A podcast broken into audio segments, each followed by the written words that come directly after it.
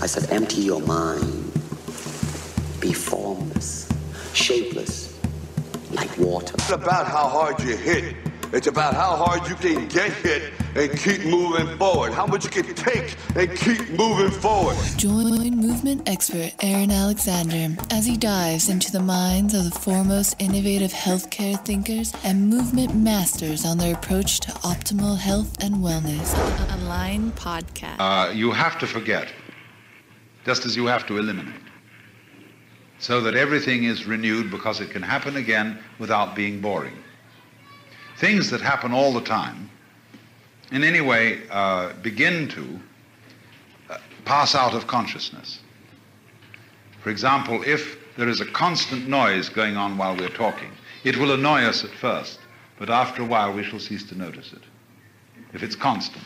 But if it keeps varying and coming on in different volumes and different rhythms, it'll hold our attention all the time. So anything that just goes diggity ding, diggity ding, diggity ding, diggity ding, diggity ding, diggity ding, diggity ding, diggity ding, you eventually cease to notice. So then, sleep is the renewer because it forget it's the state of forgetfulness. Me.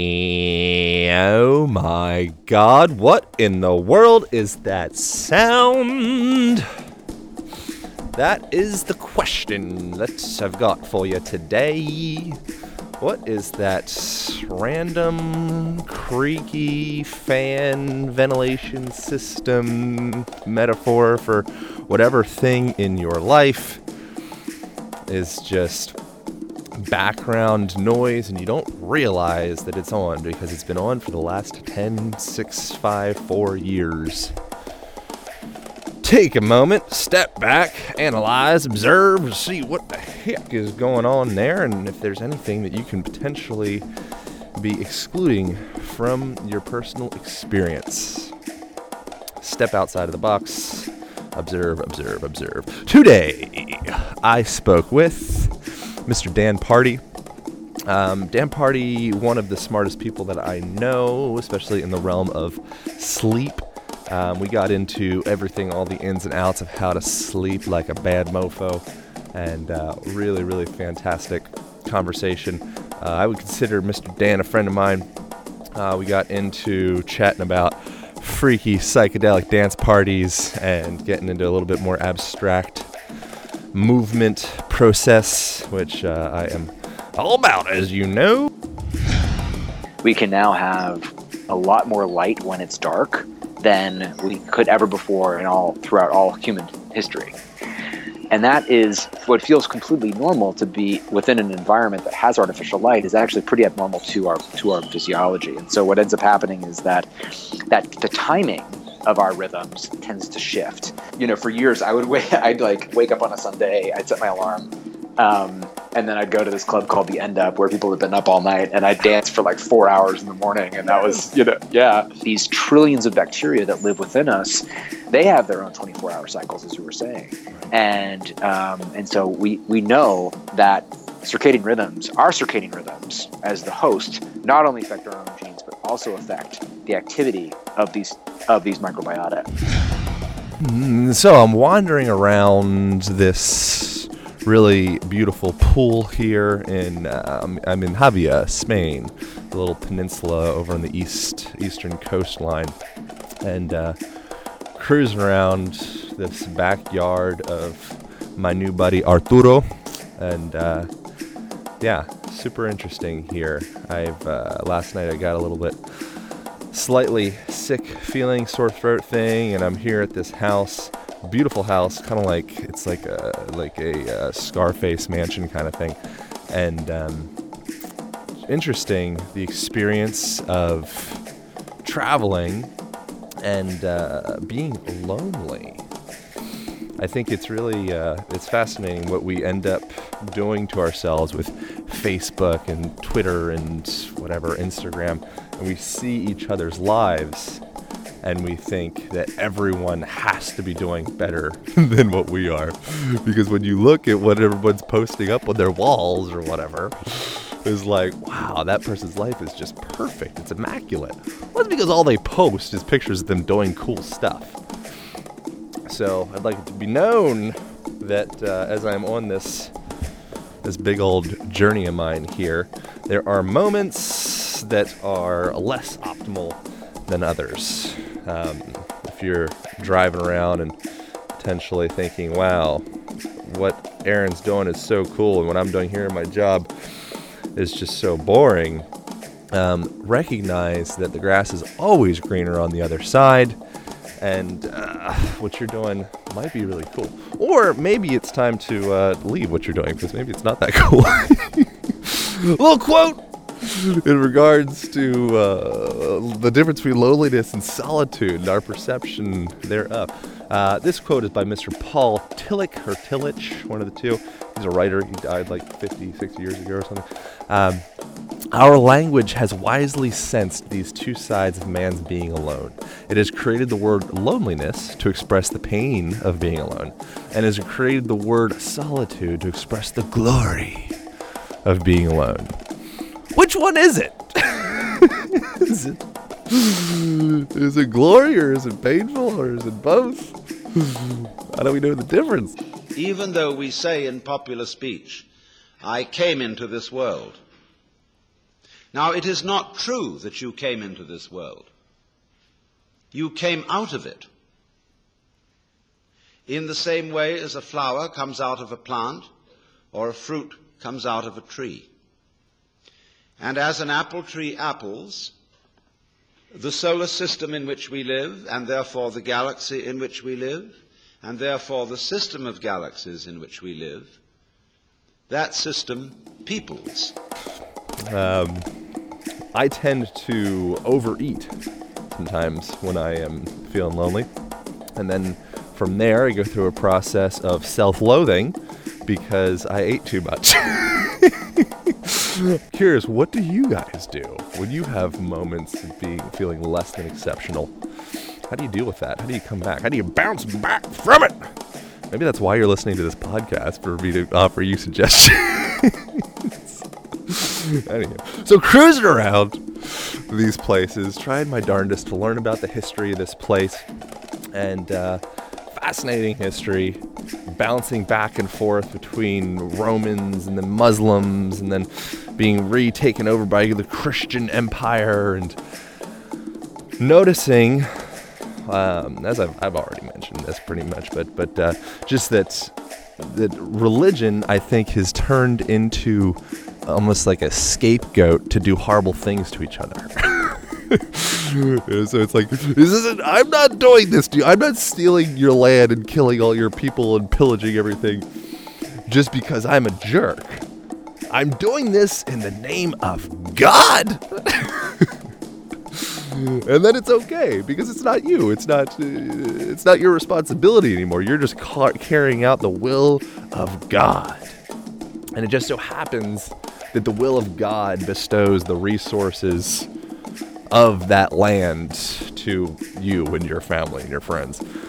So, anywho, noticing that with like castles. I I as a stupid American used to think that castles well, maybe not all castles, but I had this really amazing conception of castles as being this place where people where like a, like a town lived and it's like lived behind these big walls and there was jesters and people selling bread and hanging out in the courtyards and I thought it was pretty cool like the Renaissance fair. And then I realized like castles are just places for the the king built because he's insecure and needs to create this humongous nonsensical building in the name of himself. And so him and his family can live there. Completely ridiculous. And then I've kind of had the sense how much battery do I have left on here? My f- computer might die here anytime here. Um, but I kind of had the sense that uh, we all, maybe not all of us, I think me and a lot of the people that I know, most of the people that I know, have this kind of urge to build their own metaphoric castle. I think that that might be a big part of why I started this podcast. A big part of why I am pursuing a lot of things that I'm pursuing is to kind of like leave a mark in the world or some bullshit. And um, Yeah, why do we do that? What's the castle that you're trying to build or not? Do you agree with that? Is it, uh, I think maybe there could be some degree of like fear of death. And so if you have, if you build your castle of, of stone and that landmark ends up being there for thousands of years, it's almost like you've left your mark. It's a similar concept of having children, passing down the legacy. Is it just a fear of death? Is that what it all really comes down to? Anywho, another thing I'm noticing.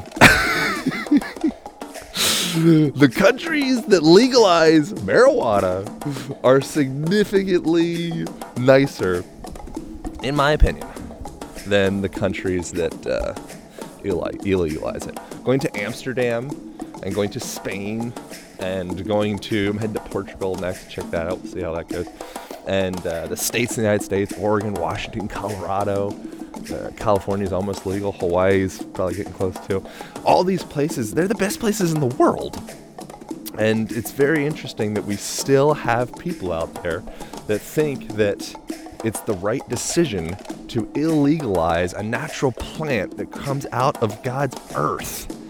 It's insane. It's completely, absolutely insane to think that God messed up and accidentally put a plant on Earth that is uh, is wrong. This is the wrong one. I'm, I'm sorry. It's it, this one is. We need to do something about this as human beings. We need to put a stop to this plant. That's unbelievable. Um, yeah, just just ridic. Check out the website aligntherapy.com. A-L-I-G-N therapy.com. On there you will find the blog. You will find hundreds of free videos on self-care and functional movement. Um, in regards to the blog, I am traveling and uh, checking out various different movement practices as I go. I'm walking into my house right now to plug in the computer because that would be very sad if I lose all this. I have to go through this whole rant again. Anywho, um, so check out the blog if you get a chance. I'll be writing about uh, this journey, this trip, this traveling experience, and I am checking out various different movement practices from each region. So in Paris, France, I am writing about uh, contact improvisation pretty cool stuff. They got a, a, thriving scene out there. I was staying in a dance studio and tinkering with contact improv while I was there. That was just fantastic. Here in Spain, I am getting connected with some people that do. Uh, they, they call it. It's called Castellers, or in Valencia, it's called like Muixeranga, and it's uh, essentially it's human towers, people stacking. They stack like up to I think nine or ten uh, stories high, or nine or ten people high unbelievable. All sorts of metaphoric, symbolic stuff in there as well. Really, really interesting.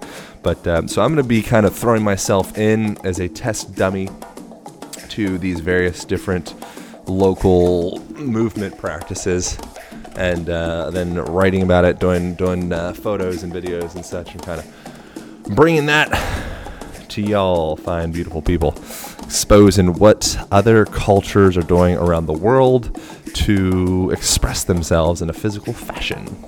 Um, be sure to check out the self care kits, balls, bands, all that stuff fits inside the foam roller. Check that on the website. It's on Amazon as well. Self care kit, line therapy. That helps support this trip, support my life. Appreciate it. And um, as well, subscribe, share, leave comments on iTunes. I will pick somebody that leaves comments while I'm on this trip, and uh, I will send you something radical from some random country, probably Morocco, because they got some cool stuff there.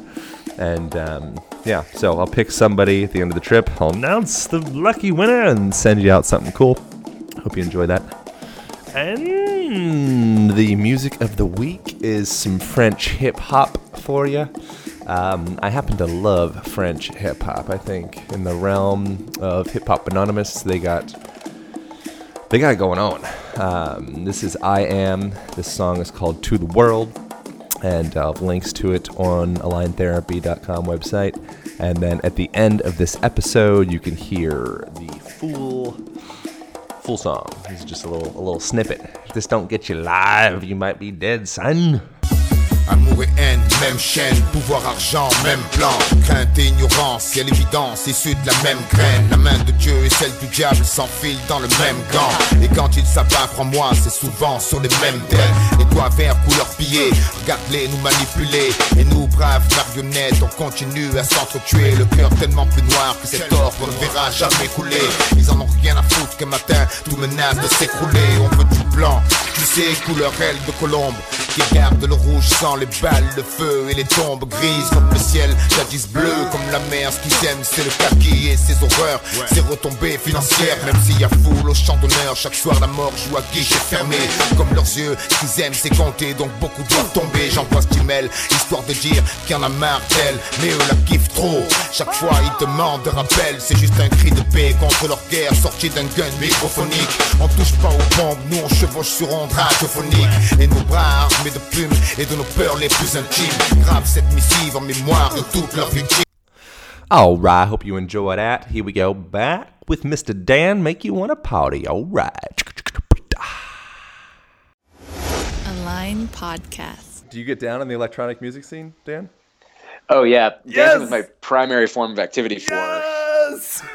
years, years. And, Cool. and, yeah, that, that was my number one, you know, method of movement for Bam! That's what I'm saying, man. You know, and Yeah. that's that's the really interesting thing, and that's kind of a big part of the projection that I'm putting out from this, you know, medium here called the Align Podcast. You know, is getting into more broad, expansive, outside of the box perspectives on movement. You know, because it's like everyone does the freaking linear workout. Like, duh, we figured that out. But we don't getting into all the weirdness that you can get with dance or breakdancing or hip dance or African dance or whatever. It's like, whoa, all these whole new circuits that we didn't even know start lighting up. You know what I'm saying? Absolutely. I mean, no, uh, there, absolutely. I mean, you are so preaching to the choir here because Okay, it's when you, you know, it's you're. There's so many good things about it. I mean, you, I, not that I, I like all forms of movement, even if it's just like, even if it's just walking on a treadmill, and that's, I, I enjoy it. But getting, but dancing, you're putting together so many different types of movements, and then there's, you know, you're, you're inspired by the music and the social surroundings and stuff. But I would, Yeah. I used to, you know, for years, I would wait. I'd like wake up on a Sunday. I'd set my alarm, um, and then I'd go to this club called the End Up, where people had been up all night, and I'd dance for like four hours in the morning, and that was, you know, yeah, um, yeah, and it was it was just incredible. So I, you know, I, I have a, a baby now, and and um, so I'm I'm doing it less, and I miss it, and I need to remind myself to do it at home. Because Right. I used to do that all the time. I put some music on, I'd just turn off lights and just dance, and it was great. Yeah. But yeah, Well, that's what I so I got these like these oversized headphones that make fantastic sound. They look a little funny, but they make good sound in my in my ears.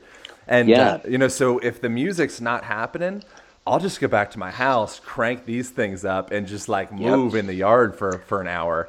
And that's Yeah. that's the shit, man. Like I'm like, it's great. Yeah. You know, like that. I'm I'm happy with that. But I, I would like to have when I find the the the mediums that have you know 200 people that are into that it's a lot more vibrational you know so it's a nice it's a nice thing to find that anyhow Oh, com- you know, completely. And I mean, I unfortunately like, I don't know if exactly if it's the same way now. The heyday was probably 2000 to 2005, maybe even nin- 1998 to 2005. But there was a, um, I'll just give you a little story. There was a uh, a party called Cool, Q O O L, and it was thrown at this art gallery, 111 Minna, and it was church for people. It was Exactly. it went it went from 5 p.m. to 10 on a Wednesday night. And guess how long the party la- went on for? Not like in terms of a day, but like how many years in a row it lasted. 25 years 17, 17 years. that's awesome longest running party at San Francisco, and um, it was it was amazing. It was just like the they, they kind of made fun of every other club, so there were like everybody was a VIP, you know, and Right, right, you know, right. like and you had uh, they had you had homeless people there, you had people from the financial district, you had you know students. It was just the it just drew. Doesn't matter what you're doing. If you just kind of were into that, and it, it just drew you there, and old and young. I mean, there were some like 60, 65 year olds that were going every, you know, that were there all the time. Yeah. It was amazing. Yeah, it, you would have loved it. I can tell. so F, FYI, I'm recording right now. So I usually Great. I just record everything and like uh, uh, like I said, the whole organic thing. I like to see faces, you know. So Yeah, yeah. organic conversation is where it's at for me. Is put like, welcome Dan Pardi. Here we go. Yeah, completely. No, I was like, I was kind of hoping that you'd, you'd capture Yeah, this because right. you know, I, I think this is actually really valuable stuff Yes, that people can, yeah, to use, and uh, yeah, it's Well, um, what you yeah. what you'd mentioned though that I think is really cool is that is the church piece. You know, and so Yeah. I when I go into a lot of you know I'm very interested in religion. I'm very interested in just what people are doing. You know, I think it's very fascinating that we get really dogmatic with certain things and just watching people get into that dogma, whatever it is, whether it's right or wrong. I'm not here to judge. You know, but it's interesting to watch certain churches of sorts where people come together and they sit in this, you know, hunched over, broken position and they listen, you know, and it's like, to me, I feel like God or whatever would be way more stoked about us just celebrating this existence. yeah, you know, and so Yeah. going to those like music festivals or, you know, whatever it may be, and you see that, it's like, this is church. This is legit. You know? yeah, yeah. You know, I mean, so it's it's been also interesting for me to watch. I the, the topic of religion fascinates me, and it has for years. Usually, I'll really get into a subject and I'll just go deep on it for a little bit, and then then something else will capture my attention. But um, but yeah, I mean the the good and bad of religion is just and the and the human element, the why we're attracted to it and everything is um, it's so fun to discuss and to explore.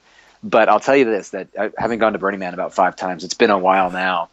You see people um, who it is. I mean, it's hard to even. It's it's totally life changing for them. Yeah. Bec- because you know, if you think about Burning Man, you think, wow, there's this huge party and there's some cool art there. But they also have something called the Temple, which is um, a, a place of kind of a where people will come and they'll write messages to a dog that died or, or a grandfather that passed away or a love that was lost and there's lots of tears and it's it's very somber it's very you know it's like this holy holy place so it's you know if you it's hard to then kind of describe what Burning Man is without just kind of experiencing it but what it it ends up being a much richer experience than a lot of people even think th- thought it was going to be and what you see is that some folks that are kind of searching for I guess that um, a, a, a kind of a spiritual outlet that is not the traditional route.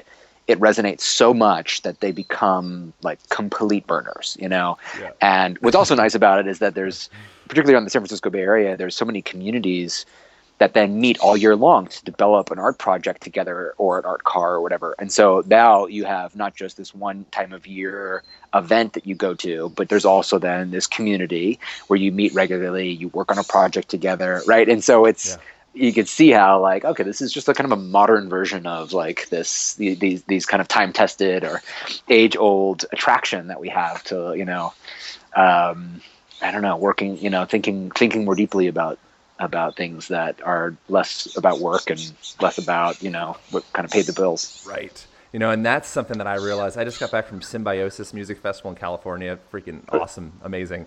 And um, it was Nice. something that I, I, I realized there is that they're my people. you know, to, a- to, Yeah. to a high degree. A lot of people are kind of like burning burning their light out. You know, they're like they're Yeah. blowing the blowtorch so hard, and then they're out of gas. and it's like they come back and they're sick and they look like death, and that's not nice. You know, but but the people Yeah. that are there for church, you know, which is why I'm there. You know, it's a whole entire different thing, and, and it's and what I what I realize with that is that demographic of people, it's creating steam. They're getting Yeah. they're they're developing momentum because it's it's true, it's right, it's so good. Yeah, You yeah. know, you know, and I, I think it's it's it's a very interesting thing when you can go to these places where people are. It's like, yeah, it's okay to be naked, like no big deal, you know, or or it's okay to move in a kind of a funny, different way, or it's okay to do whatever you want to do. I don't have judgment for that, man. Like, it's not going to affect me. I don't I don't need to kind of form your reality with my judgments. And so if Yeah. we can take that, the lessons we learned from those places, and bring them into Marin County and Bend, Oregon, and you know society, Yeah. I think it's that's it's huge. I think.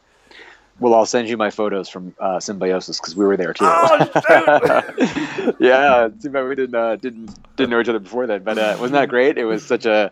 That's actually like my new favorite festival. And, God, it was and, good. Um, yeah, and just like all the education that's around it, and and we brought our two and a half year old, so it was just really fun to kind of watch him look at the art at night and to run around on the grass under the hub, and you know, and and, uh, and go to Kid Biosis, and yeah, Right. it was a it's a great place. Right. It's I'm surprised you didn't present there. I'm, I'm I'm surprised I didn't present there. I'm planning on presenting next year. I'm like in contact with the people. Like that's a path that I want to go is get involved with these festivals and start communicating with these people and like really just adding adding some oxygen to that fire. I think it's a really really good idea. So yeah, love to hear you speak there sometime. It's Yeah. um, I, li- I like this. Uh, this kind of the unification of a lot of cool reasons for people to get together Right. at one event. So it's not just like an electronic music festival. It's not just an art thing. It's not just uh, a conference. It's all you go, you go together. There's lots of cool options to kind of choose from. Plan your day. You get a little bit of everything, and you're around like-minded people that are like just interested to, you know, experience life in a rich way. So Right. yeah, I like that. I like that trend. so so we should talk about sleep. Let's do it. talk about sleep. We- Uh, yeah. So I, I know that you've hit every possible angle of sleep on various other interviews and such. I've listened to I think most of them, you know, and so I'd like to hopefully go down a little bit of a different path than normal. And I think an interesting thing with sleep, you know, a big part of that is, you know, you can take the perfect magnesium supplement or have the perfect chamomile tea or kava or whatever you're into. But if you are stressed out, if you're thinking about things, you know, your mind is racing, you know, then that is going to be pretty degenerative to your sleep. You know, so like, what's what do you what's some of the top things that you're thinking about for people Yeah. to to really drop into? I can be at peace when I go to bed. I think that's a big thing for people. It's just the mind racing. You know that that is um, that is something that plagues a lot of people. We have, you know, in our world today, and, and even I think probably throughout history, there's moments of life where you're just really, um, uh, you know, there's just there's something that is just grabbing your attention, and it will not let you drift off into into sleep. And but sometimes. Um, that happens with enough regularity and frequency that you end up developing some insomnia and you worry about getting to sleep, staying asleep, and then that that worry itself will then perpetuate and it's a positive feedback loop. And i don't mean that in a that it's positive i just mean that it actually is kind of self-perpetuating. Right. and so um, the more you worry about sleep the high, that heightens your overall anxiety and then that makes it harder to sleep too. So that's that is how oftentimes where acute acute insomnia will turn into more chronic insomnia.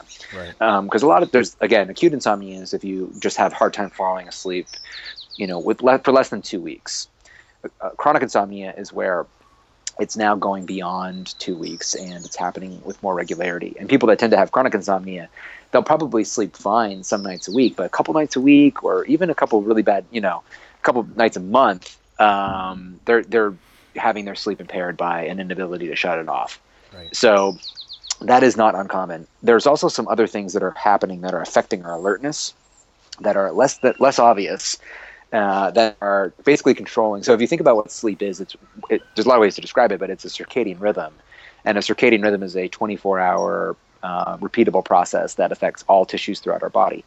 And uh, so sleep is one of those. And there's a period of time during a 24 hour period where we're sleeping, and there's a period where we're awake. And the timing of that is then determined by what time of day the brain thinks that it is. Right. So now you can typically, if you're not trying to um, you use a schedule that is uncommon, meaning like you're doing shift work. So you you know you're up during the night and then you're sleeping during the day, which you can do. If you're just living according to um, the kind of the natural signals, then it's much more common that you're going to arise when the sun is up and you're going to sleep when the sun is down.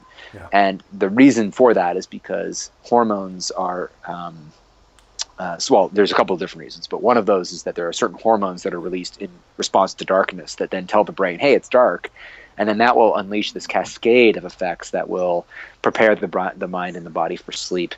Um, so it's you know it's makes sense. We're we're um, we're not nocturnal, right? We're diurnal animals, and so we um, yeah, so we are up during the day and asleep at night.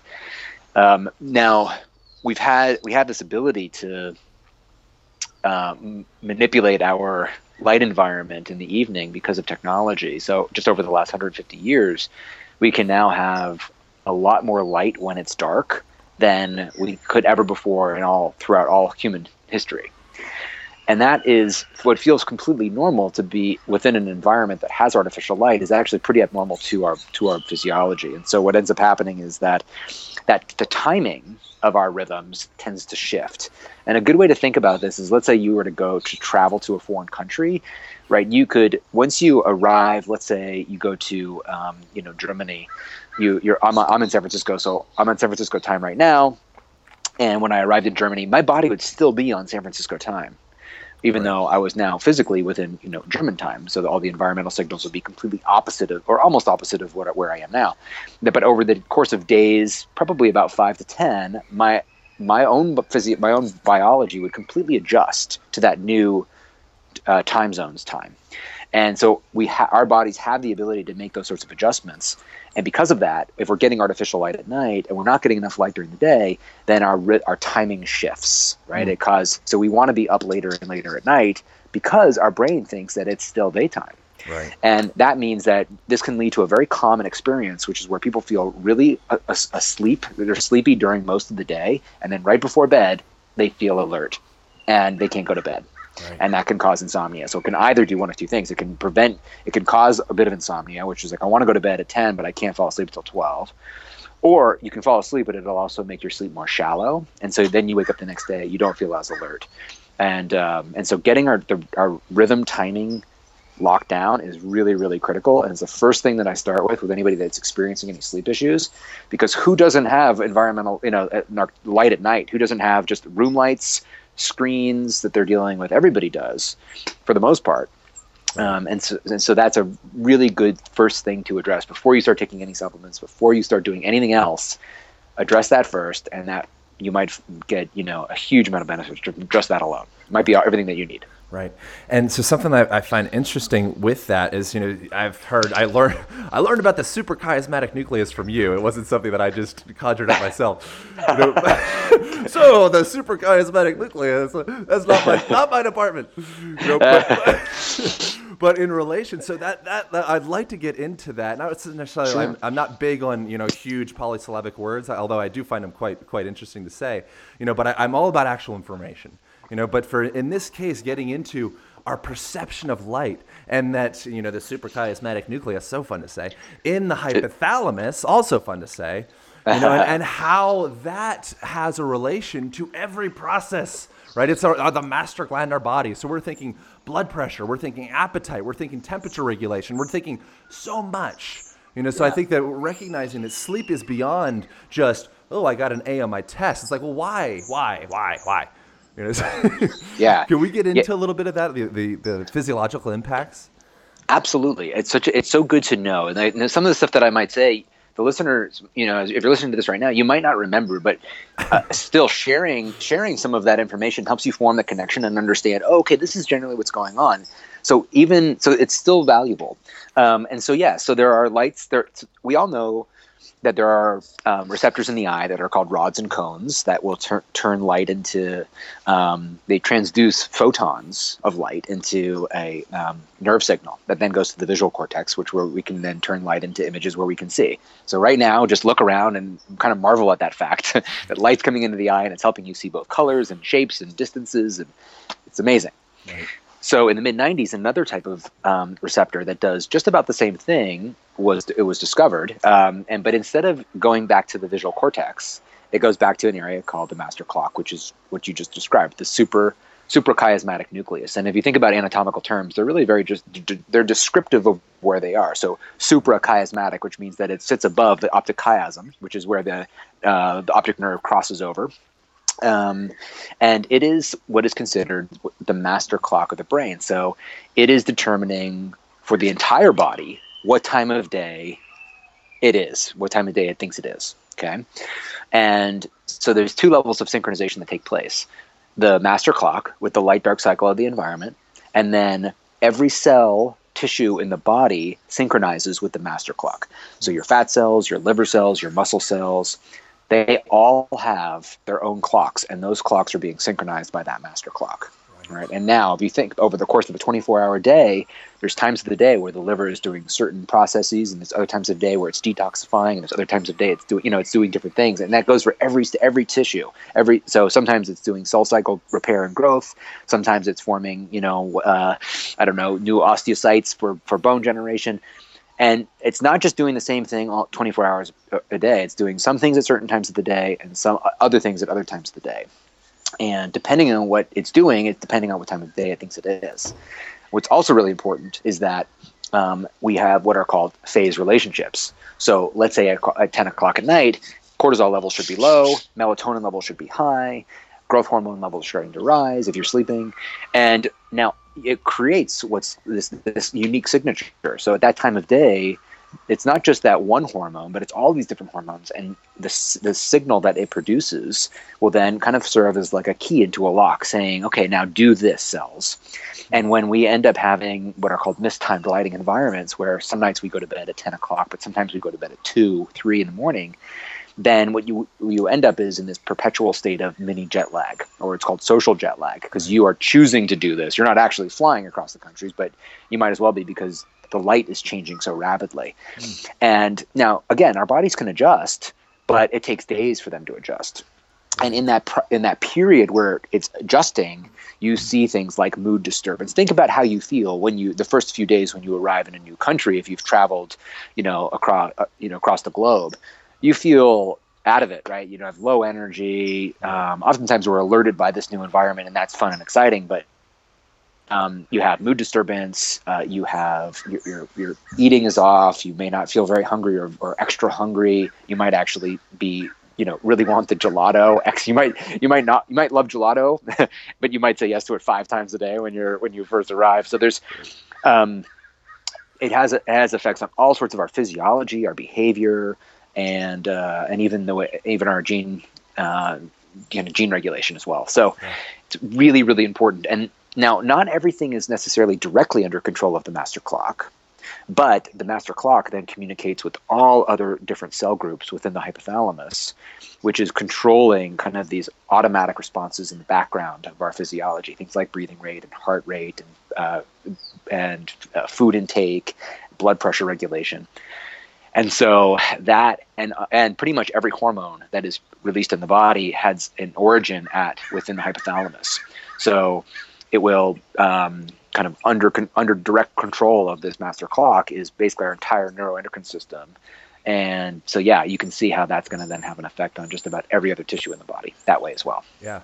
So something that I'm just having like as you're talking, I'm having this analogy pop up in my head you know, it's like I recently was reading about ocean currents, you know, and, it's just like mm-hmm. literally like Hadley cells and the wind and the air pressure and the water pressure and the temperature change, and it's constantly in this circulation, the ocean.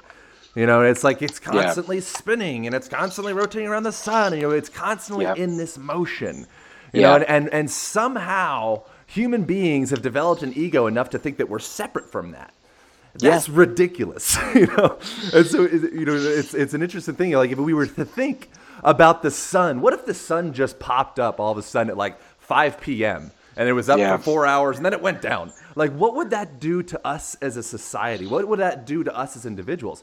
We'd probably be pretty uncomfortable in our reality. That's kind of relate in relation to what we're doing to ourselves when we're putting ourselves into that that social jet lag. Is that an okay analogy? I think it's a really great. I think it's not only a good analogy. I think it's a really important one for everybody to kind of acknowledge. You know that it's it. We sometimes I think we think of um, doing healthy things as though we're like we're we're giving ourselves like a health boost. Like oh, if I go for a walk today, then I, I have perfect health without it. But then if I go for a walk, it's going to be health boosting. Right. I, I it's a being physically active getting enough sleep, eating the right foods, it's a part of health. And when you take that away, then and a fundamental aspect of why we're healthy is removed. And that's why we see chronic disease, et cetera, happen when we don't, you know, provide our bodies, you know, what it needs. Which is, and it's kind of shocking that we can even maintain the health we can for the years that we can um, when we're not giving it the right types of stimulation. Right. And so we absolutely need to think about okay, we have, there's a way to make our bodies work really, really well. And when you do that, it feels really good. And you do it right, it feels really good. And everything is working. You know, you feel like you're at your best and you know it. And then there's a way that you don't do that. And so many things about modern life um, cause us to live in this manner that is discordant with our what our biology is really needs. And I think that that's a, a very serious. That is my opinion. That is the cause of most modern illness, and Um, and the data supports that absolutely. Lifestyle accounts for 80% of the two trillion dollar healthcare bill that the United States faces, simply from you know doing not doing the things that our body needs to to be really healthy. Right. And unfortunately, only four percent of spending goes towards addressing you know towards goes towards prevention, and that's because it seems instead of it goes towards handling the the symptoms and uh, and that's a, a, there's a real opportunity there, uh, but it's also really frustrating, right. and that's why you know people you know people that are doing podcasts like yourself that are spreading the good message. It's you know really fundamental importance. So kudos for doing this, and then if you're listening, kudos for listening. yeah, well, it's a, a similar concept of, of you know going to the music thing or whatever you consider to be church to you, you know, mm-hmm. beneficial for people, and taking that that space bubble, you know, that's there. It's like, wow, this feels so safe and expressive and great here, and pulling that out somewhere else. So hopefully, people that are listening to their headphones right now can kind of take this if they find it valuable and send that somewhere else, send that somewhere else, and then they exponentially. I, I yeah. really think that we can get some some traction here oh yeah, yeah, and I think and I think it's happening. I think it's happening. Unfortunately, I think you're going to have there are those. I feel like that self-preservation runs strong within most of us, and sometimes if you see somebody that is maintains an attitude where they're just a little bit dismissive of health right. techniques, it might be because they've they, they they tried 25 of them and they only got sicker because it, maybe they were operating under the wrong paradigm for health, yeah. and they they become I think reticent to like, hey, you know what, this health thing is BS. But what I'm very excited about is this movement more towards ancestral methods to be to be healthy. And that's not a complete endorsement of, let's say, the paleo diet per se, although there's a lot of great to it.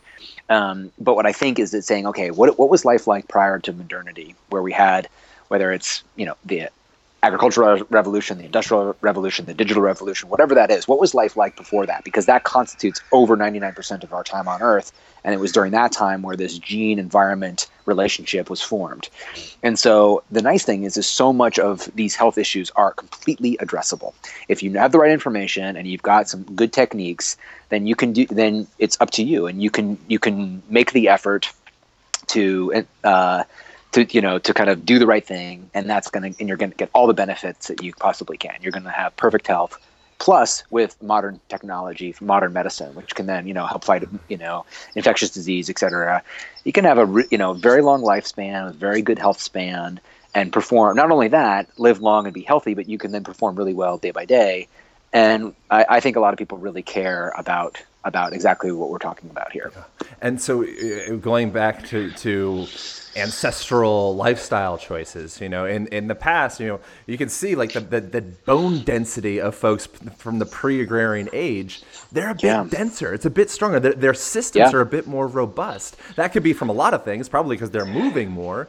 But yep. there's probably some other factors involved in that as well. You know, it's like now we're in this this human zoo you know, it's like it's that's okay. You can be a very healthy animal in a zoo. You just need to make sure that you're tapping into those original ancestral practices. One of which is we sanitize everything. We're yeah. sterilizing like crazy. You know, like I don't shampoo my hair. You know, people mm-hmm. are like, oh, that's gross. You know, like I don't use soap very much. Like if I jump in a river, that's good. I'm, I feel really uh, at peace with that.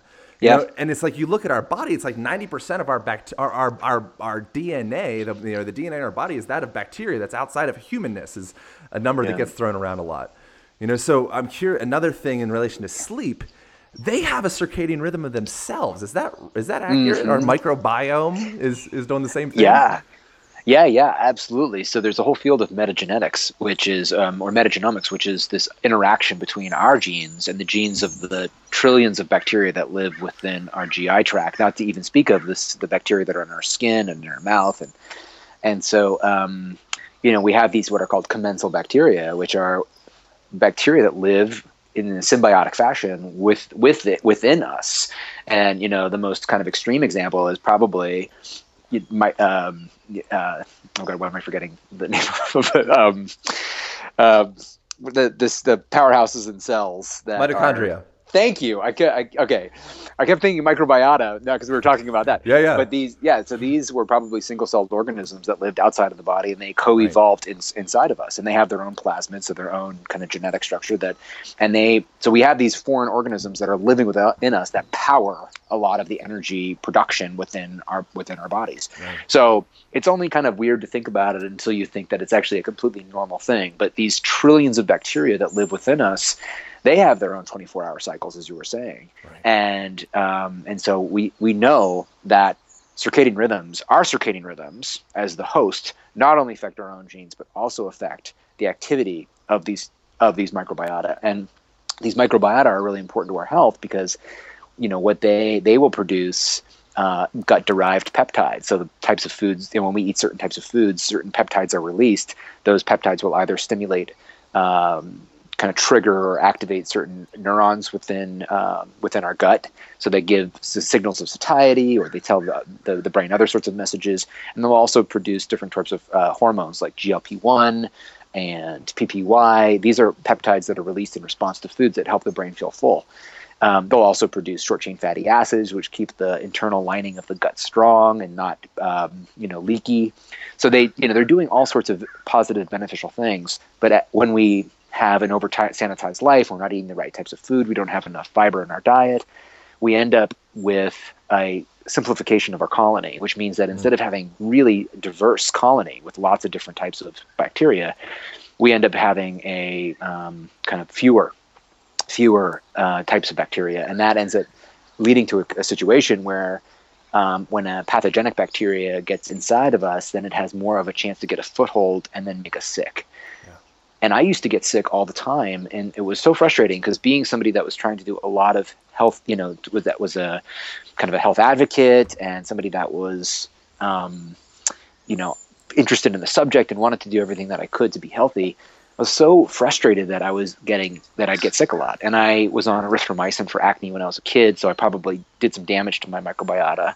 Uh, because if you think, you know, antibiotics, they can wipe out your your microbiota, and um, but as I've been adopting more of an ancestral method of, you know, for wellness, then I haven't been sick in a long time, and uh, that that was just that's so foreign to me. Because since I was a teenager, I was sick several times a year, and I'd get re, you know really sick. So I'd get flus and I'd get strep throat. So now it's you know I still get sick every once in a while, but it's with much much less frequency, noticeably, like one tenth the amount. Yeah. That so. was that was last night. For whatever reason, I felt strongly uh, this strong urge to write down that the, the key to finding for entrepreneurs out there, people that are looking to create value for the world or whatever it may be, you know, is finding the thing that you've been challenged by and mm-hmm. that you are either working on solving or you've solved.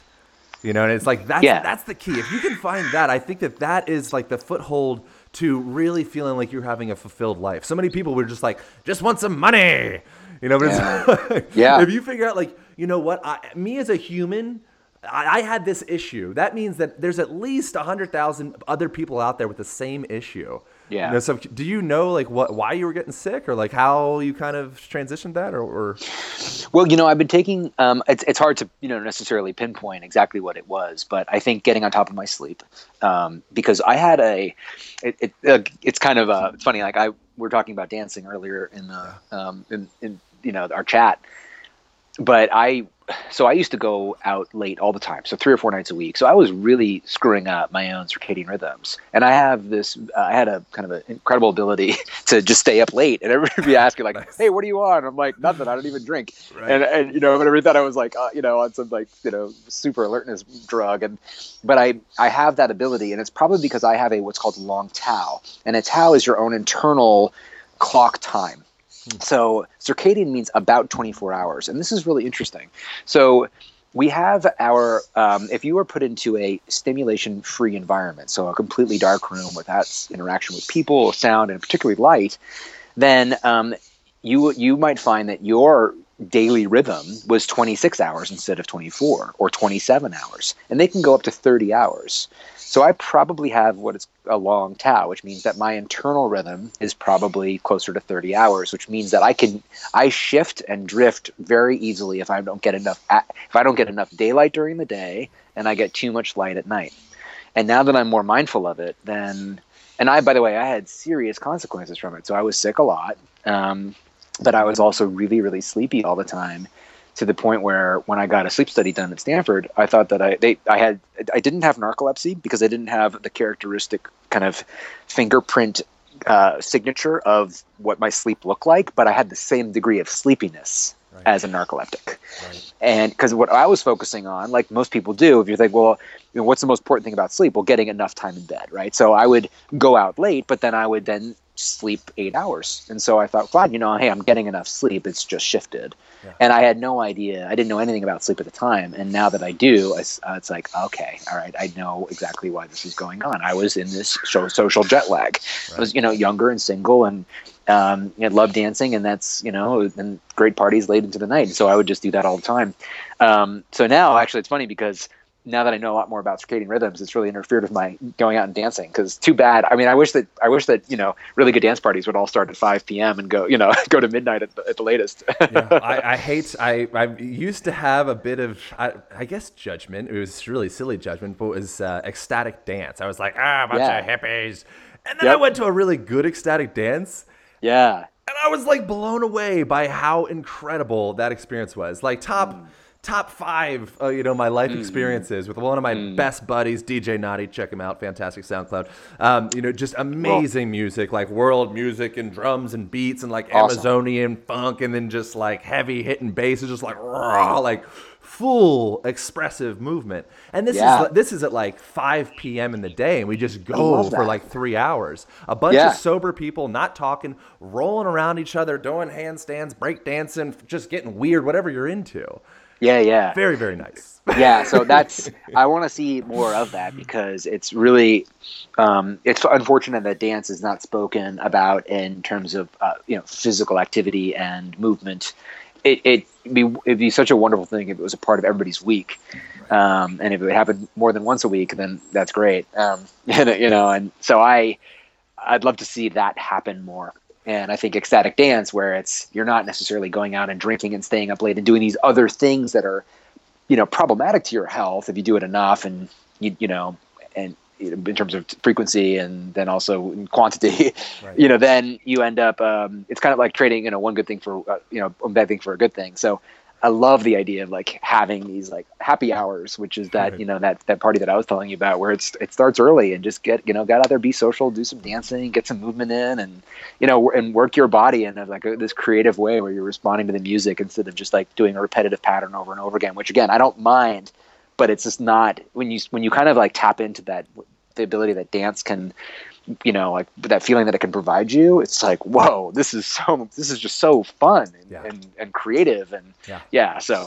Yeah. And, and so a question that I don't think you probably get asked too often in relation to sleep, because it's always, how do you sleep better? You know, like yeah, what yeah. about, so something that I've noticed with myself in the last year or so, I kind of had this time frame of being really, really engaged in health practices and the whole like self quantified self movement and all that stuff, and just mm-hmm. just like tip, dipping my feet into that and feeling what that is. And what I feel like I've learned from that is that there's a lot of value in it, but mm-hmm. you can also end up martyring yourself for health, which isn't very healthy. You know, so yeah. I think sometimes I'm, I wonder, just like fasting can be really healthy, you know, or mm-hmm. just like sometimes eating a big meal can be really healthy, or, you know, there's all these different realms that our body's like, okay, great, this is natural. What about staying up super late. What about wait, yeah. staying up till sunrise, having a psychedelic experience, or maybe you know with or without drugs, and just getting weird? You know, like what about that? How's how's our biology react to pulling all nighters from time to time? If it's just this expansive experience, is that like way? Is that like out there? it's a really interesting question because I, I I don't think that you know pre-modern it was we had incredible like incredible regularity. In fact you know like we always went to bed at 10 p.m i mean no i, I think that there were there's uh, evidence that dancing actually played a really significant part of the amount of movement to kind of go back to dance. So where they would they would have you know build around a fire they'd be drumming and singing and there would be this kind of tectonic rhythms that would just kind of people would dance around and it was a, a, it turns out that a very large amount of the total amount of energy that we expended was happened through dance And so that's why if you when you do kind of tap into it, you, you feel like you're tapping into something that's like kind of more ancient or or very much a part of us. So to kind of go, answer your question, you know, is is there some is there something good about then challenging your your sleep? Um, you know, I don't know the answer to that question, Yeah. but I think that as long as you're not doing it so frequently, which I was for a while, basically every weekend I would go instead of going to bed at you know midnight, I'd go to bed at three or four. Um, that can be pro- that can be problematic, and but uh, you know again, it has a lot to do with your own sensitivity. You know, now one thing that I should say about sleep is sometimes people don't respond to sleep loss by being sleepy sometimes you start to then act in very strange ways that is uncharacteristic of yourself. So you might it might change what are called your economic preferences. So like how you're evaluating different things in life, like risk taking, etc. Um, it might affect social relationships or your perception of social threat for people that you're interacting with, like just the facial expressions that they're giving you, how attuned you are to them, and so there's lots of ways that it can change the way you're perceiving and reacting within the world. Um, and some of those are a lot of them oft- oftentimes are beyond your own awareness of them. Sometimes you, you're like oh gosh i'm really i'm really affected by this. But oftentimes you're not. You're just making the decision according to you. And in retrospect you might say well, that wasn't me. You know that was definitely off. Um, so yeah so that's one thing that i can kind of mention about the weirdness of sleep um, but I also think that sometimes, like you said, there's this orthorexia, which is trying to be so healthy to like to an unhealthy degree. Um, you know, I'm. It's funny because ta- tapping into a couple things that you've said. I'm a health, you know, health entrepreneur. So what I do with with Dan's Plan is all about trying to help solve some problems that you know I've had. Whether and the big problem is like, well, all right, so if I'm dedicated to health, how do you actually help somebody else be healthy? And that's a really fun and interesting, challenging puzzle. How do you get how do how do I somebody who cares a lot about health work with anybody else that's saying hey can I you know I, I'm interested to work with you in some way to help solve a certain problem or I'm you know I'm interested in your perspective on things and how do you get them into a healthy pattern forever? And a lot of the work that I've done um, the study around behavior has on, all centered around that. So I developed a behavior model called the loop model to sustain health behaviors. And it's all about what are the things that get somebody from to a place of high self-regulatory capability which means that they themselves are not necessarily reliant on a tool. They might choose to use certain tools to their advantage but they can regulate their own health in perpetuity forever in an effective manner. That's super stimulating to me to think about what do you what, what is required to do that. Right. um, and so yeah and my kind of i describe my entrepreneurial efforts as all about what is required to uh, is kind of you know if it's there- there's just a very strict order.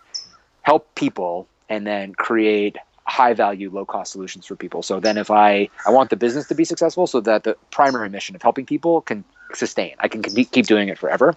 But that is how i look at you know my work uh, kind of doing being a health entrepreneur.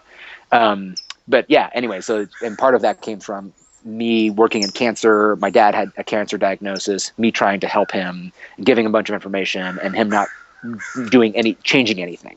And i think a lot of that might just have to do with like you know it's hard to take advice from somebody that you know particularly if it's your son and even though we had a great relationship um, but uh, it got me thinking you know after he passed away i was like okay so this is a it's a really clear signal that information alone is oftentimes not enough and yet we sometimes try to squeeze you know blood out of a turnip. We we're over overly overly rely on information alone. And so there are other things that get us or not or you know get us to do something or prevent us from doing something. What are all those different features? Right. so um, anyway that's just to take a step back. But yeah it's um, you know that's my my whole mission is then to say well sleep is really it's su- super important. Let's talk about it. Let's show you the connections. And then let's also give you some tools. And i think that quantified self by tracking um, you can use that to your advantage because it's really a long-term engagement strategy. And part of the benefit is helping set goals. So it's really good if i have a clear idea of what time i usually want to go to bed in you know during the week. And the reason that's good is because it's a really easy to say well if I, I need to be in bed by 11 to have that you know to really not be going to sleep until 11:45 because you've watched another episode of TV or you're reading a little bit more of your book or you're just kind of lollygagging around and so there's a valuable place for you know uh, quantified self to kind of help us engage, to be mindful of what our goals are. But then again, I want to create things in a way where you're not overly strict. If you want to go out and you want to have that celebration, you're gonna you're gonna drink, you're gonna do whatever that you can you do that because that's a part of living life too.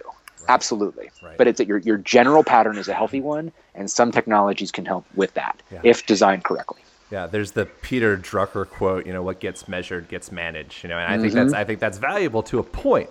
You know, but I think that it's very easy, just like anything, you can go too far with that. And you can get to Yeah. a point where you're so attached to your number that you Yeah. miss out on your life. You know, you're out at the dance party, you're kissing the girl, whatever it is, and you're like, wow, my serotonin levels are a seven. This is, it's like, shut up. Right. You know, Right. It's, it's like you're missing it because Yeah. you're so attached to your quantification of yourself that you are not a freaking statistic. You can find, you can use these tools to guide the elephant. You know, but I think it's very important that we find a balance with that, and it feels like you do have a balance with that. So I appreciate your approach to the whole quantified self movement. Well, thank you. Well, I have to say, I crushed my steps at Symbiosis because I was dancing my ass off. Uh, no, I, I think the more that you can make the quantification fun versus homework, then Right. the more likely then that that is going to help. If you live, if you're in this world where you're just, you know, if, you, if it's always, if it helps make health fun, that's great. And you know, but then and then sometimes it can then say, okay, you know, all right, you know, I'm now go- I've gone to bed. My my average sleep time for the week is 1 a.m. I gotta, you know, I get. It can also kind of serve as a, a kind of a little bit of a nudge to say, okay, I can do, I should be doing better than that. So it's, yeah, you're right though. It's, it's, it can be helpful, um, and you, you gotta then, you know, it's not about being perfect. It's about having just a good, solid pattern, and you know, and maintaining that. And sometimes that means, you know, the, the healthiest thing you can do is breaking that pattern for a day or two and going and doing something kind of wacky. And that, and that's, I'm totally about that. Yeah. So I have about a million things that I want to talk about, and we have like ten minutes to talk about it. So it's very depressing to me. Uh, but but uh, I want to make sure that we something that I think a lot of people find maybe a little bit dubious might be an okay word for it, but it's, it's sometimes it's tough to convince somebody that all sleep is created equal, you know, or, or that all sleep is not created equal, rather, you know. And so it's like is is every eight hours the same eight hours? What if you're surrounded by EMF? What if you're surrounded by alternating currents? What if you're what if you drank a bunch of caffeine, you still fell asleep? What if blah blah blah blah blah blah, blah opiates? Yep. What so many different potentials. Like, Yep. can we get into what is the what is the best eight hours of sleep, and what's the difference between that? I want to talk about dreaming too. yeah okay so yeah so sleep is is um not all, all eight hours are the same for sure. And we'll use eight hours by the way as just kind of like the standard Right. sleep you know sleep duration. Although we all have our individual need.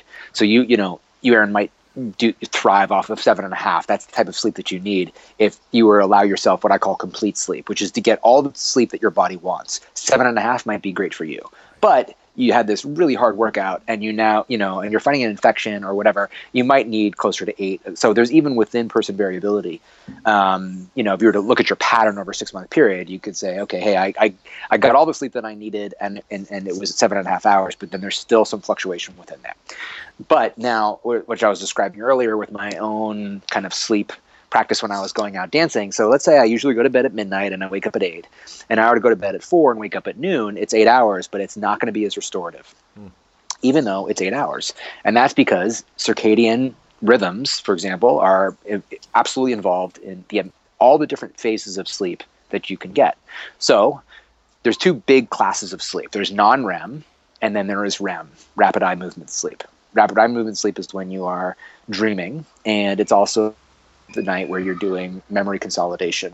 And it has, uh, there's also some work out of Berkeley that shows that the perception of, of threat, um, social threat, is also uh, a kind of happens um, during REM sleep. So your ability to, again, detect facial dispre- expressions and see what people are kind of, what signals they're giving you is, is, um, has a lot to do with the type of REM sleep that you get. Um, during slow waves or non-REM sleep, uh, there's four different phases: uh, one, two, and what used to be called three and four. Now it's bundled together and called slow wave.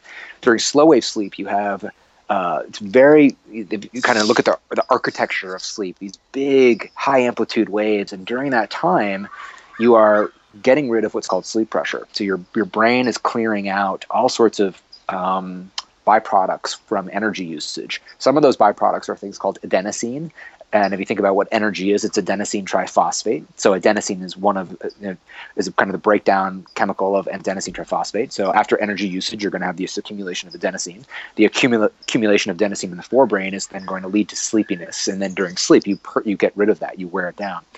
Um, you also will clear beta amyloid protein, which, um, if you're familiar with Alzheimer's, it's the accumulation of beta amyloid, which is um, which then leads to these gooey plaques within the brain that then prevents and interferes with nerve conductance and and with accessing memory. Mm. And so you want to be able to clear beta amyloid really really well and during this phase of sleep. In fact, it, you know, even within slow wave sleep, there's if you look at the architecture, there's uh, of course 0.4 to 1 hertz. That's one type of slow wave sleep, and then there's 1 to 4 hertz. That's a different type of slow wave sleep. It's the point. It's the 0.4 to 1 hertz type of slow wave sleep that is actively clearing this beta amyloid plaque. So, um, and what happens is that during that type of sleep, the space between neurons will increase by 60%, and then cerebral spinal cerebral spinal fluid will rush in. It'll clear away these neurotoxic substances, and it'll then uh, and it get, gets rid of them. So every night, this this you know power cleanse happens where this washer fluid comes in, it clears away all the plaque, and then um, and you know you start the next day with a healthy healthy brain. Um, so if you're not getting it now during slow wave sleep, there's a component of it that is controlled by circadian rhythm. So the efficiency of the process to do what I just described is in part determined by what time of day your brain thinks that it is.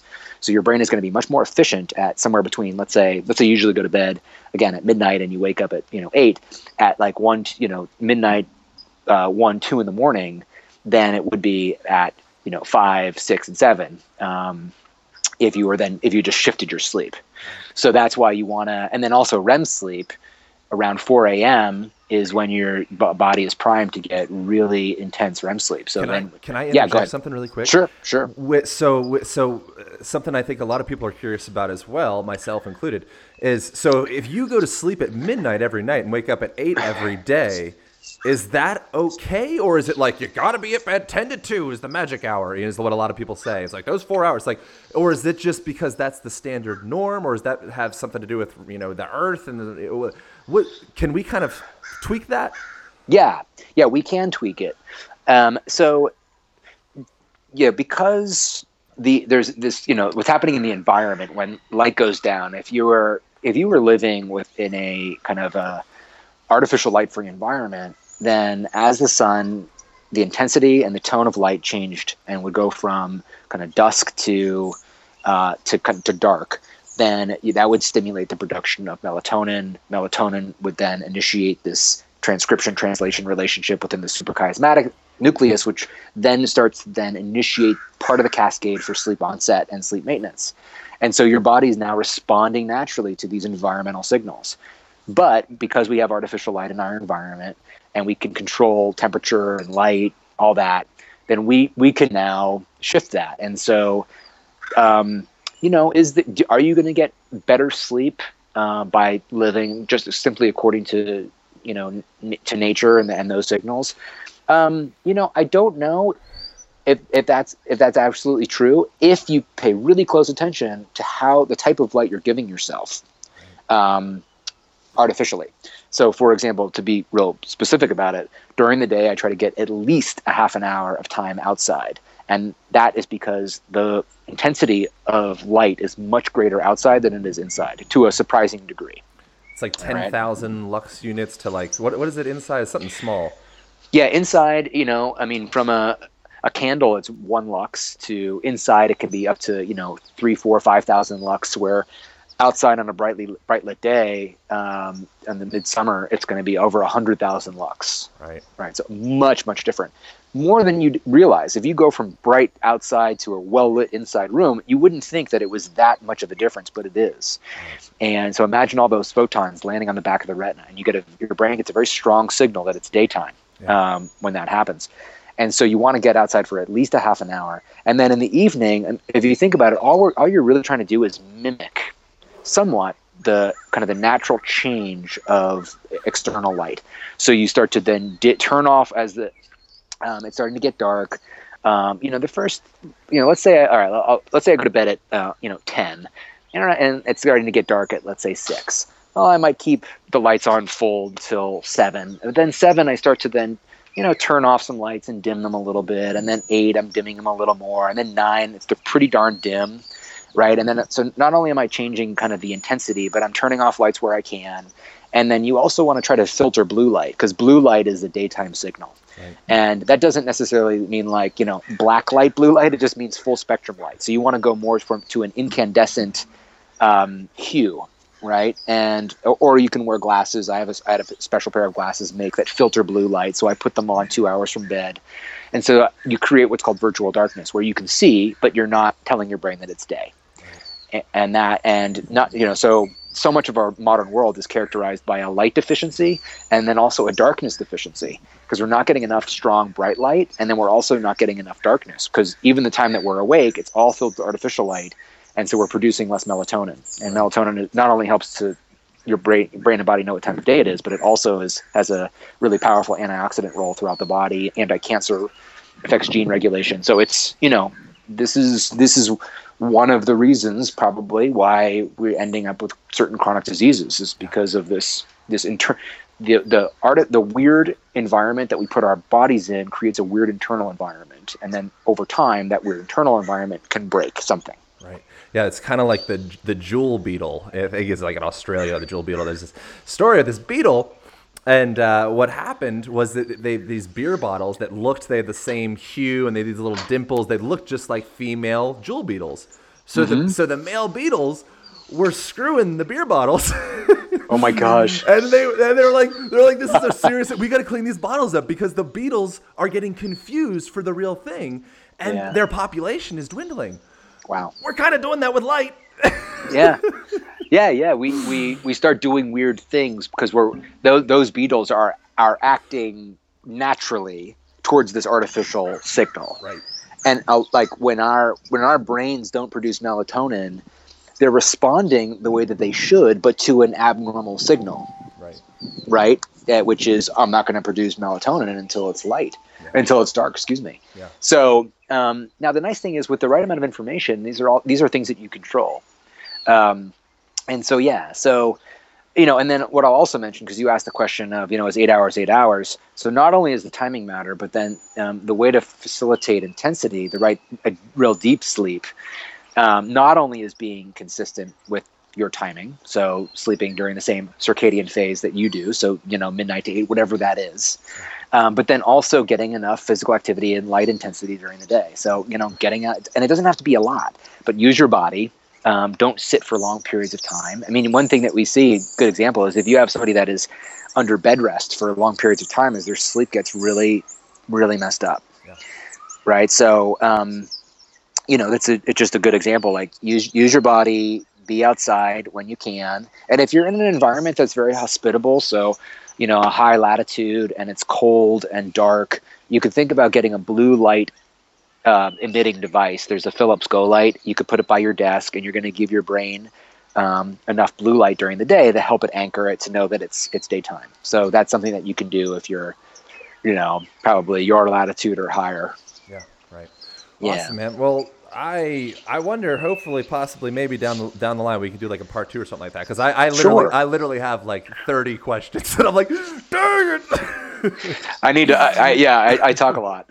no, it's no, it's great. It's amazing. But that, anyway, yeah, it would be really. I wanted to talk about the pineal gland. I want to talk about dreaming. I want to talk about a lot of interesting and, and actionable tips and sleep and blah blah blah blah. So if we could cool. do a part two, that'd be really fun but I don't want to take up your time. We're already one minute past the deadline. So, oh, how, how, how, do people find you and learn more about this stuff? I think Dan's Plan's fantastic. I, I really appreciate your approach to holistic health, even though that's kind of like a, a, butchered word, but I really think you are a genuine holistic health guy. So, I appreciate Thank that. You. Yeah. Oh, well, I appreciate that too. I, I, you saying it. And uh, it's the goal, you know, it's. Um, you know, it's it's kind of saying how do you how do you get all the, the the, the right environmental and lifestyle inputs so that you are you have your the, the efforts that you're making are effective at yeah. keeping you healthy, and performing well. Right. Um, and part of that, so Dan's Plan is this this tool that I've been building over years. Um, very big, very exciting changes coming up um, the end of the year. I'm actually going to be rebranding it to Human OS and launching probably Q1 of 2016. um, and doing all sorts of health courses and um, and then kind of further enhancing the tracking tools that we've created. But we on Dan's Plan now, if you go there and sign up, um, you get access to the blogs that I write. I talk talk about all sorts of topics. I mean, I just wrote a topic about um, friendship, which is relates to our health so much, but it's not a commonly discussed, you know, health topic. Yeah. Um, dietary fat and sleep and on and on and on. And then also um, the the tools. If you have a Fitbit or and which by the way if you don't have a fitbit you can also download the app and you could then just use your phone as a tracking device mm-hmm. but then we, we create what's called a, a, health zone score and the idea is then to say okay let's look at different aspects of lifestyle and are you living within your health zone and um, so it's so much about tracking ends up being about performance improvement There's, that is a common and sometimes problematic thread in health that you always need to be getting better but that's not true because it's exciting at first, but then it could you can run off this cliff where you just you're like, oh my gosh, now my health practice is like killing me. You know, I've right. it's so hard to do. What I really care about is are we providing the right type of stimulation consistently across time? And you know, I'm I, I love using my own, you know, th- these own tools that we've created because it's it's simple. It's they address the mundane but meaningful. And so, yeah, I'd say take a look, and you know, you can use just even parts that you want. There's recipes, there's workouts, there's tracking, there's the blogs, and then um, and and then also Twitter. So I use Twitter mostly just to blog about stuff I'm reading, or not not blog, but just kind of retweet stuff I'm tweeting. So it's a little more technical. Um, and uh, but yeah, check it out if you're if you're kind of into the a little more deeply into the health, you know, all things relate to gut microbiome, sleep, etc. Radical man. Thank you so much for your time, man. I really appreciate it, and uh, I will hopefully see you at a freaky dance party in Marin. yeah, uh, yeah. Hey, you know, let, let me know if you're if you're when you're coming down, and uh, yeah, for sure. Have, have some coffee or tea. Cool man. All right, cheers. Thank you, bro. Take care and take care. Align Podcast. Thank you so much for tuning into the podcast. I greatly appreciate your comments and your shares in iTunes. They determine the ranking and the visibility of the show, and they make me smile. So I look forward to reading those guys. Be sure to check out the website aligntherapy.com. That's A L I G N therapy.com. On there, you can find my blog, you can find this podcast, more information about the topics and the, and the uh, guests that we've had on the show. You can find hundreds of absolutely free free instructional videos on self care, functional movement, how to get strong, how to get fast, how to get exactly what you want out of your body. You can check out the online coaching where we work out, work out how to optimize your movement practice so that you can live optimally and pain free for the rest of your life. As well, be sure to check out the self care kit where it is as small enough to fit underneath the seat in your car and it's like a physical therapist and massage therapist all wrapped up into one package. I know you guys are going to love the website. I know you guys are going to get a lot of value out of it. And I look forward to hearing your comments. All right. Bye. Thank you for listening, and remember to join the movement by subscribing to the podcast. If the information has been helpful, please share and leave your comments in iTunes. Aaron personally reads each one, and it makes all the work worthwhile. Together, we will make a difference and continue to bring more powerful and inspiring messages to the world. Align Podcast. Could we bring it to the wall? Could we bring it to the wall?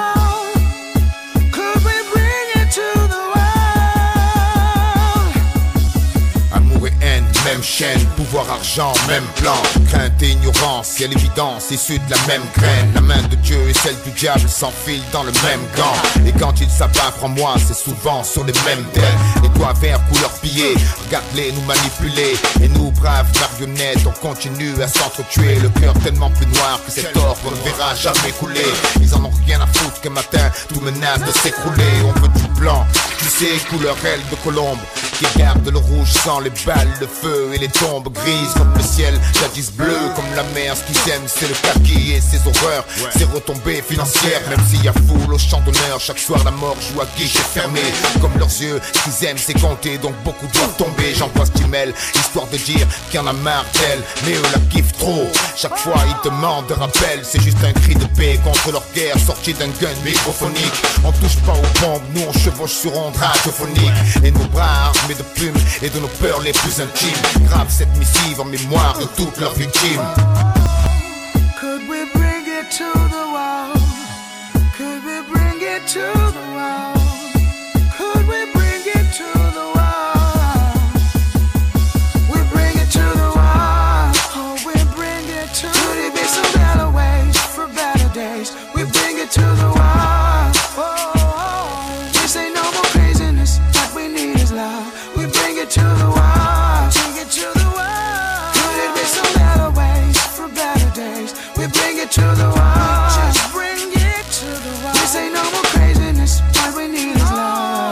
Nos sociétés décident de ce qu'est l'héroïsme, ce qui est bien ou mal, qui est patriote, qui est traître à la nation, une pyramide cimentée d'égoïsme. Ou la rage d'une génération révoltée se pacifie avec des pluies d'héroïne. Les collègues, l'idéalisme, la voie vers un métier d'avenir, un plan pour le futur, mais les rues du sang. Mon pensée un trace est plus dur, NPE s'est chargée de me ramener vite au réalisme. Même pour la sape, mimétisme, c'est tous dans le rang, tous pareils, on prend pas de risque. Sans bruit, sans vague, la pornographie tue l'érotisme. Pas de finesse et des sa salope. Quand la gamine choquée attendait une bague, les complexés aux extrêmes, religion, grand banditisme. Faire du mal aux autres est plus simple. Donc c'est la deuxième C'est un connard, ça s'écrit avec deux L Le manque de couilles et de cran fait que ça plafonne vite Dans le plus miteux vandalisme Est normal si les gens versent dans l'arrivisme Le système taille sa part de gloire à l'individu en guettant sa chute, il passe au voyeurisme et la masse régale. Des morceaux d'étoiles éclatés sur le bitume. Les mêmes pleurent et traitent les gamins d'ordures. On voit même pas leur môme adoré être aussi tordu. Raccourcissent le chemin de la foi au fanatisme. Ils valident les tirs à bout portant si c'est l'anarchie.